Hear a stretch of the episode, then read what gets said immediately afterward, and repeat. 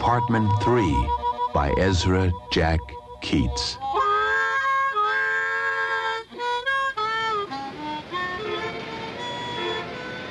The rain fell steadily.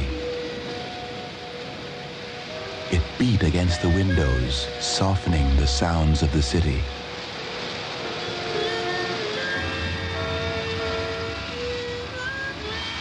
As Sam gazed out, he heard someone in the building playing a harmonica.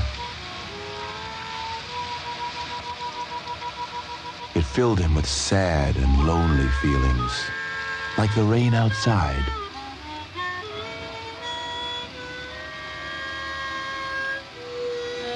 He had heard that music before. Each time it was different. Who's that playing? Sam wondered.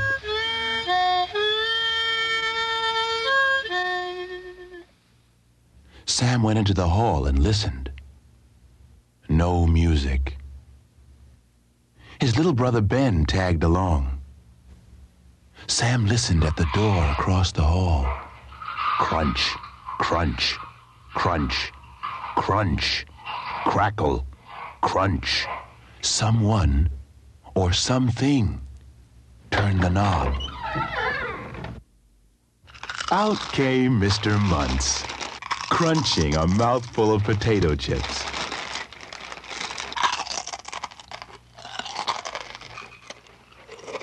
They waited until he was gone. There was one door left on their floor. Through it came smells of cigarettes and cooking. A family was arguing, but no music. They walked down to the floor below. A dog was barking real mean in apartment nine. Next door, a mother sang softly to her crying baby.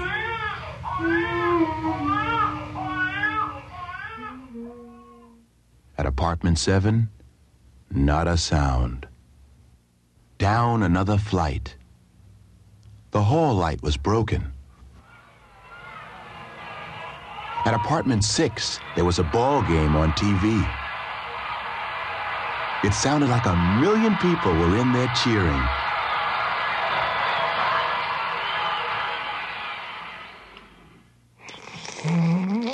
Apartment five, loud, juicy snoring. Ben bumped into an old, worn out mattress. That snore is sure is enjoying his new one, Sam said. Apartment four, more yelling. Finally, the ground floor. The door of apartment one opened. The super, Sam whispered. They hid under the stairs. The super grumbled to himself as he left the building and slammed the door. That guy hates everyone, said Ben. Apartment three was quiet.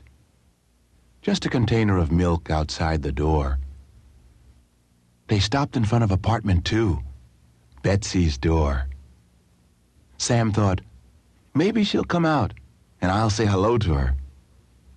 He decided to hang around. Let's rest a little, he said. They sat on the steps. But no Betsy. And no music. Come on, let's go home, said Ben. As they turned to go upstairs, Sam noticed that the container of milk was gone. He went over to take a good look. The door was open a little. He peeked in. Well? A sharp voice startled Sam. We didn't take the milk, he blurted, but the man was shouting. Okay, Nosy, have a good look. Sam could make out a figure at a table. It was the blind man's apartment. Come on in, you two. What's the matter? Scared? They were so scared they went in. There's the milk, Sam shouted. We didn't take it. Who said you did? snapped the man. I brought it in myself. Stop shaking, kids. Shut the door and sit down. Sam shut the door and sat down. How'd you know we're kids? asked Ben. I know about you boys. You live upstairs, said the man. I know something else about you, Sam. What? whispered Sam. You like the little girl across the hall. The way you slow down when you pass her door.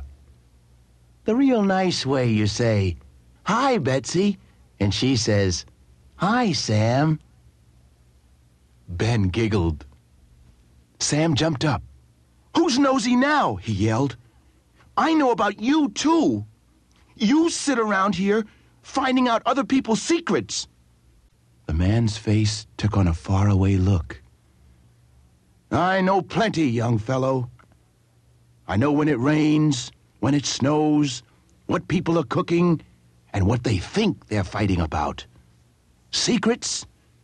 You want to hear some secrets? Listen. He stood up suddenly, raised his harmonica to his mouth, and began to play. He played purples and grays and rain and smoke the sounds of night. Sam sat quietly and listened.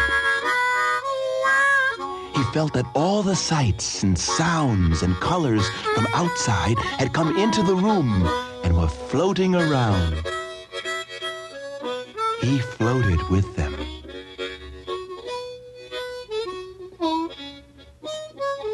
Ben's eyes were closed, and he was smiling. After a while, Sam turned to the man and said, Would you like to take a walk with us tomorrow? The music became so soft and quiet they could barely hear it.